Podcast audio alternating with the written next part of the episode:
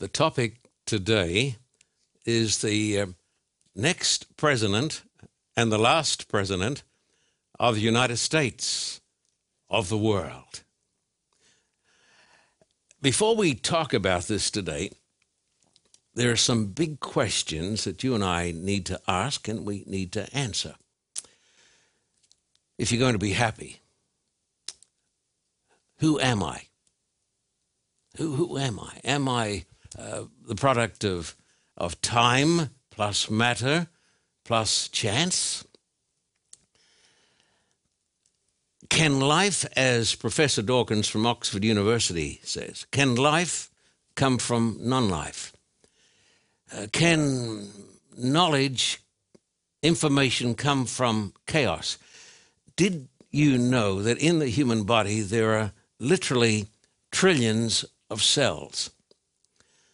Did you know that in each cell you have the information that is found in a library of 100,000 volumes, each of a thousand pages? Mm. Only discovered this recently, so I'm sharing it with you. but did all this information, where did this information come from? Uh, the Russians, I've been to Russia many times and spoken to millions of atheists. And the Russians, for almost 70 years, were taught that they were machines or animals. So, uh, what am I? Am I an animal? Am I a machine? Or am I something infinitely of more value? Richard Dawkins said, and you've all heard of the great Professor Richard Dawkins, the world's most famous atheist, he said that the best thing a person can do as he approaches the end of his life is to stand on the deck of the ship and salute. Go down with the ship because he said there's nothing after that. Today we're going to explore life's biggest questions. And I want to read this statement to you and I want you to get it down into the molecules of your mind because it's of great importance. If genuine prophecy exists, the main issues of our age are met. I want you to think about this. It's a philosophical question. If genuine prophecy exists, then the main issues of life and of the, our age are, are met. Because if there is genuine prophecy, it shows that we are not alone in the universe. It shows that there is a supermind uh, that can see into the future. If genuine prophecy exists, the main issues of life are met. The Quran is not a book of prophecy. Neither are the writings of the Hebrew scholars. There is only one book that claims to tell the future. And that is this book here, which is called uh, the Bible. And today we're going to notice an amazing prophecy. In, in fact, we're going to notice at least two prophecies, amazing prophecies that, as far as I'm concerned, and I think as far as you are concerned, after we're through here today, you will say, uh, genuine prophecy does exist. I want you to come in the Bible now to the book of Isaiah, chapter, chapter 13, verses 19 and onwards. The book of Isaiah. This book takes us back about 2,600 years. Remember that date. It goes back to about 600 or 700 BC. Isaiah chapter 13 and verse 19. I want all of you folks just to notice it. We're going to put it up here on the screen and we're going to notice it in the Bible. The Bible says, this was written about 6 700 BC, and Babylon, the glory of kingdoms, the beauty of the Chaldeans' pride will be as when God overthrew Sodom and Gomorrah. It will never be inhabited, nor will it be settled from generation to generation, nor will the Arabian pitch tents there, nor will the shepherds make their folds there. The greatest days of Babylon were still to come when this verse was written. But wild beasts of the desert will lie there, and their houses will be full of owls. Ostriches will dwell there, and wild goats will caper there, and hyenas will howl in their citadels, and jackals, remember the word jackal, jackals in the palaces. Her time is near to come, and her days will not be prolonged. Uh, I've been to Babylon on many occasions. It's in the old land of Mesopotamia that we call today Iraq. Babylon was once the United States of the world. It was the great superpower. It was a magnificent place. This is, as you would know, this is the famous Ishtar Gate, named after the mother goddess.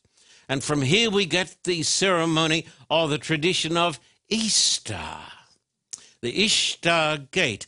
And this great city was founded upon the great river Euphrates that we're going to talk about as we go along today, because Babylon was finally overthrown because of the river Euphrates. The walls, the palaces were made of glazed brick. It was the dominant power in the world about 2,600 years ago. The most famous ruler was King Nebuchadnezzar. I want you to see something here.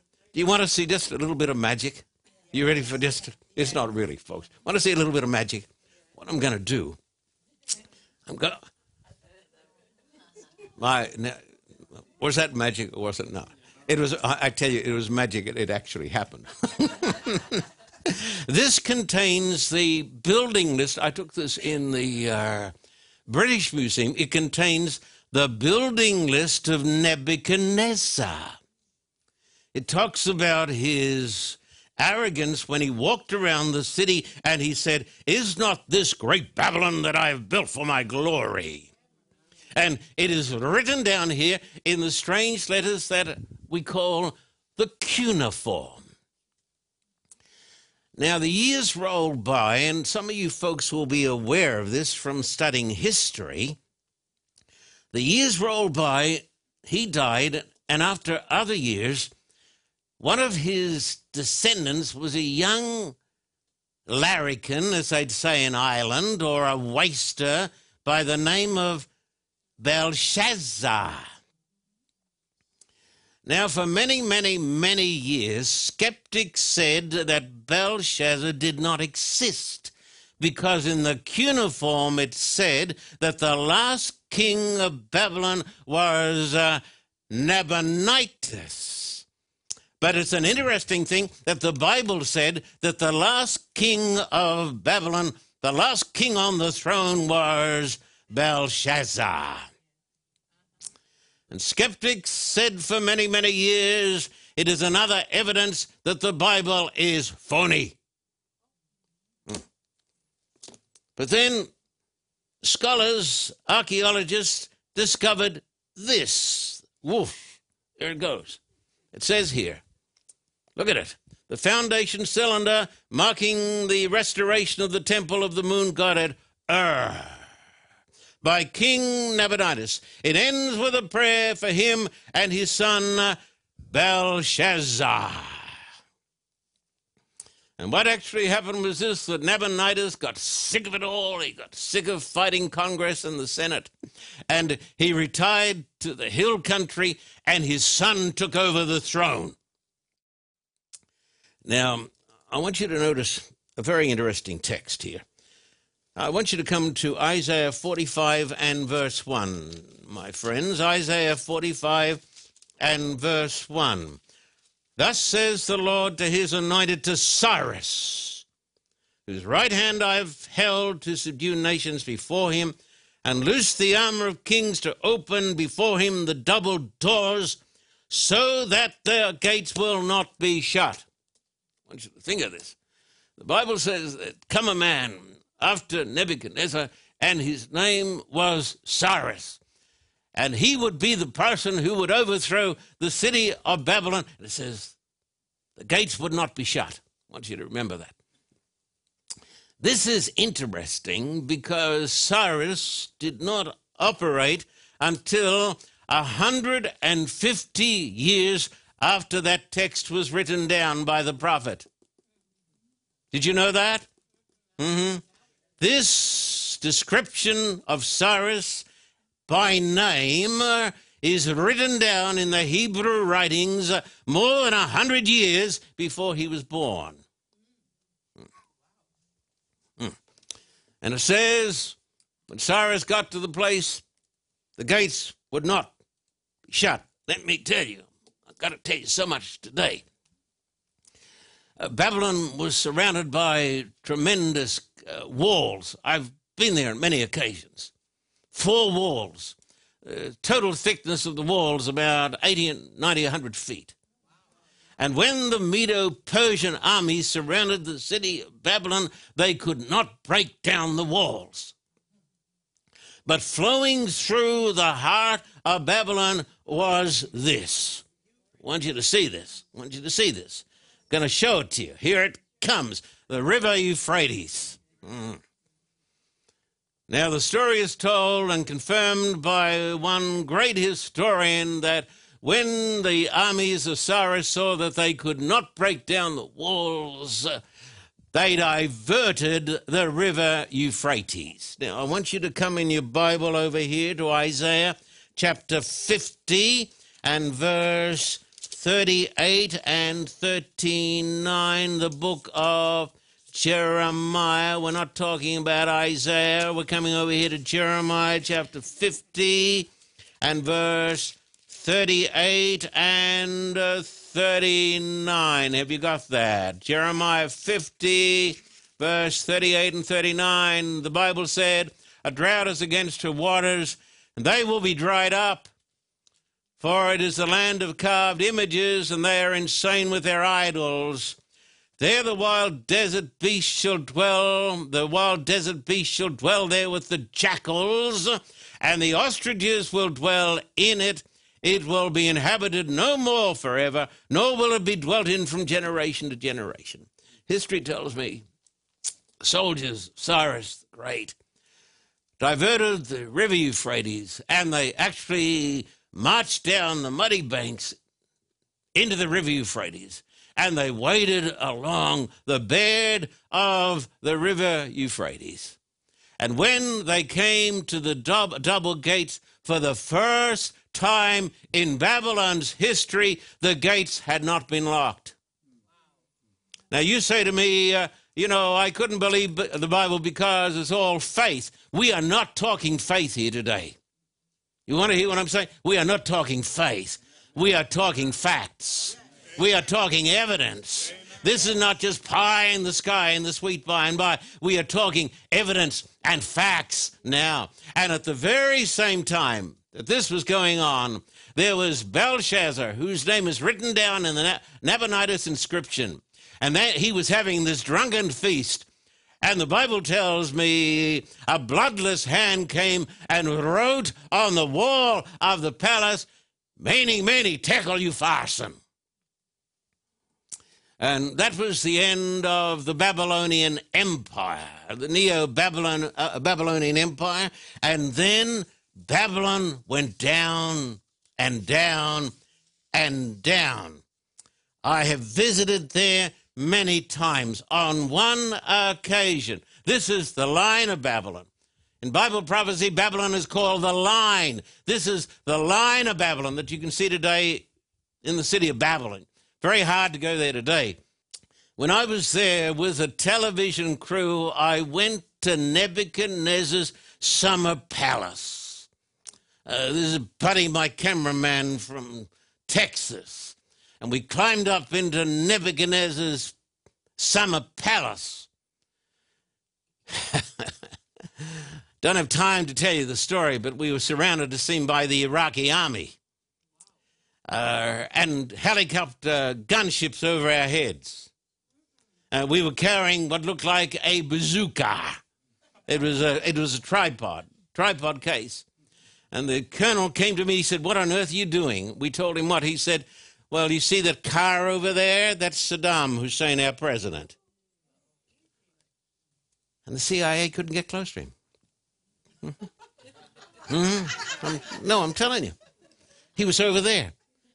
They said, What are you doing? We said, We are here because we believe the Bible. And another amazing thing happened when I was there. In Nebuchadnezzar's of palace, we disturbed a little creature, a jackal, came running out of the ruins.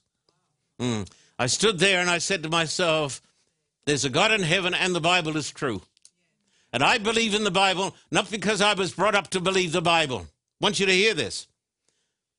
I believe the Bible not because of blind faith. I believe the Bible because of overwhelming evidence. You hear what I'm saying today? Now, here you've got it. There you've got Nebuchadnezzar's palace. This is where we met the soldiers of, of uh, Saddam. Uh, along here, Saddam came with his, his soldiers. And it is in this same uh, in, in this same place that I disturbed a little jackal. I want to tell you something today. I have seen divine predictions fulfilled. I believe in the Bible not because I was brought up to believe in it. I do not believe because of blind faith. I believe in it because of the overwhelming evidence. Amen. You get it? Hmm. Well, now. We're going to talk about the king's amazing dream. The vision of uh, the Superman. Okay? Now, I want you to come to the book of Daniel. Uh, this book was written, we believe, around 600 BC. It's a very ancient book. A portion of it was discovered in the Dead Sea Scrolls and therefore we believe it goes back many, many years before Christ. Daniel chapter 2, verses 1 down to 3. Have you got it? Now, in the second year of Nebuchadnezzar's reign.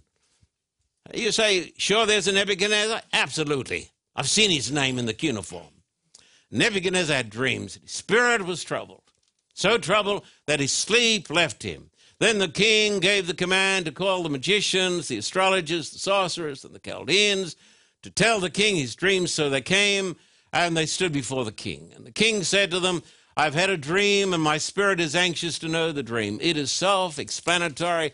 The king has a dream. It's like a nightmare. It scares the daylights out of him, and he asks for the magicians, the spiritualists, and the philosophers, the smart guys, to come and tell him all about it. Now look at Daniel 2, verses 4 to 11. Then the Chaldeans spoke to the king in Aramaic, O king, live forever, tell your servants the dream, and we will give the interpretation. But the king answered and said to the Chaldeans, My decision is firm. If you do not make known to me to the dream and its interpretation, you shall be cut in pieces, and your houses shall be made an ash heap. However, if you tell the dream and its interpretation, you shall receive from me gifts, rewards, and great honor. Therefore, tell me the dream and its interpretation. They answered again and said, Let the king tell his servants the dream, and we will give its interpretation. The king answered and said, I know for certainty that you would gain time because you see that my decision is firm.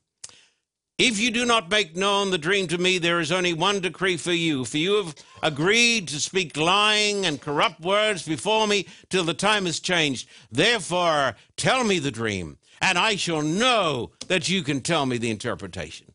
The Chaldeans answered the king and said, There is not a man on earth who can tell the king's matter. Therefore, no king, lord, or ruler has ever asked any such thing of any magician, astrologer, or Chaldean. It is a difficult thing that the king requires, and there is none other who can tell it to the king except the gods whose dwelling is not with flesh.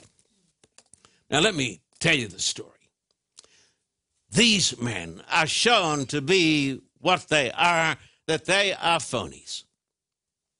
And so the king, not being a model of Christian charity, says, We're going to put them all to death. Now, listen to this. In the wise man's union, all these phonies, they had placed a young man from Jerusalem who'd been brought to Babylon by Nebuchadnezzar when he overthrew Jerusalem in 605 BC. His name was Daniel. And he's the star of this presentation. They come to kill Daniel, the soldiers do. Daniel says, Why is the decree so hasty from the king? Give me time. So the king says, Okay, give you time. Daniel goes, the Bible says, and he prays. And Almighty God tells him what the king dreamed.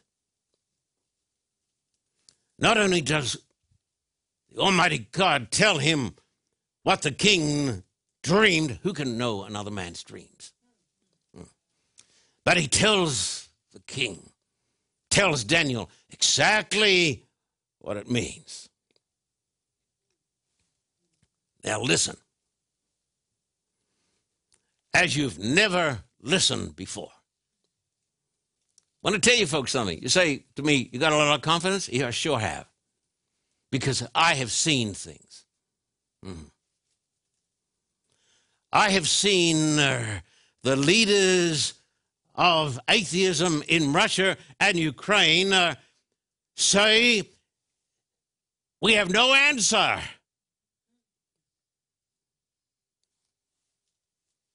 Would you be the judge, please? And would you notice chapter 2, verse 24 to 28? In this book that is 2,600 years old, Daniel 2, verse 24 onwards. Then Daniel went to Arioch, whom the king had appointed to destroy the wise men of Babylon. He went and said thus to him, Do not destroy the wise men of Babylon Take me before the king, and I will tell the king the interpretation. Then Arioch quickly brought Daniel before the king and said to him, I have found a man of the captives of Judah who will make known to the king the interpretation. The king answered and said to Daniel, whose name was Belteshazzar, Are you able to make known to me the dream which I have seen and its interpretation? Daniel answered in the presence of the king and said, The secret which the king has demanded, uh, the wise men, the astrologers, the magicians, and the soothsayers cannot declare to the king. But there is a God in heaven who reveals secrets, and he has made known to King Nebuchadnezzar what will be in the latter days. Your dream and the visions of your head upon your bed uh, were these. Now listen carefully. Look at me.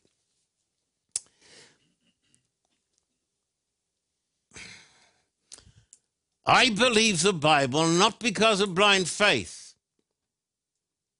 I was not brought up in a cloister or in a church. I've met people who say, why do you believe the Bible? They say, Well, I just believe. That is a nonsense statement, unworthy of anybody with any brain at all.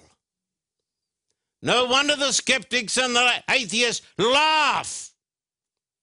But I believe, my friend, because not of blind faith, but because of the evidence. Now, today I proven to you that there is such a place as Babylon. Once upon a time, skeptics derided that there was even a Babylon. We know that there is and was a Babylon. We know today it is in the very state that the prophet said it would be in. It is a howling wilderness and a desolation. I know that. I have seen that. I've seen divine predictions fulfilled. We know that there was a Nebuchadnezzar. We know that. This is not faith. Don't talk to me and say it is all airy fairy. No, no, no. It is the truth. His name is written down in the inscriptions. We know that there was a Belshazzar. We know this. We know that he was the son of Nabonidus. We know this. And we know that there was a Cyrus. In the British Museum, I had the privilege of going and inspecting. We had it on the screen before. We're not going to put it up now. It went past so fast because I forgot. But in the British Museum, there is this beautiful, beautiful, beautiful cylinder. It talks about Cyrus and how Cyrus defeated his enemies and the Babylonians and how he let the people go free. It's all written down. You see, it is written in the Bible and it is written in the inscriptions. And mine eyes have seen the glory. Mm-hmm.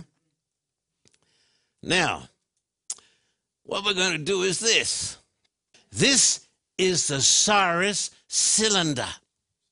There it is, the Cyrus cylinder that actually talks about his mighty exploits as in the Bible. Now, next time, the story of the Superman uh, and the history of the world uh, and the next president of the United States of the world.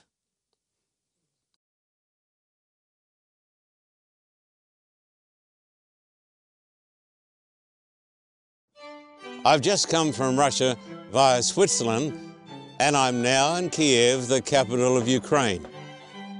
This place has got huge memories for me because back in 95, we ran a campaign in this city, and in spite of terrific opposition, by the grace of God, we baptized 3,530 precious souls in the Dnieper River. I'm back here today because I believe that we need to take care of the people we baptize. I don't believe it's right to baptize people and then to walk away and to leave them literally in the cold. When I read my Bible, I find where the Apostle Paul went back time after time to visit the people that he had baptized. And so I'm back here today for the 43rd time in Russia and Ukraine together to visit the people. I'm back here to preach the gospel of Christ. I'm back here to explain the Word of God and let these people know that they are not forgotten and never will be forgotten. We believe that there is a tremendous opportunity for the preaching of the gospel of Christ in this part of the world. The soul hunger still exists. And the Carter Report has got a goal to take the gospel of Christ to the people of Russia and the people of Ukraine. I just want to say to you, dear friend, my heart is overwhelmed with thankfulness for your magnificent support. Thank you in Jesus' name.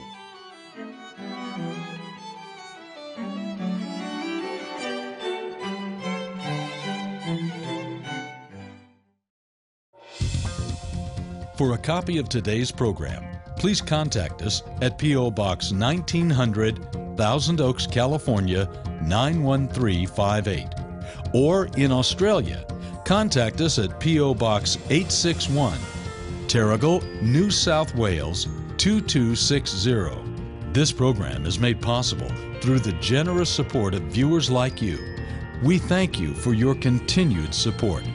May God richly bless you.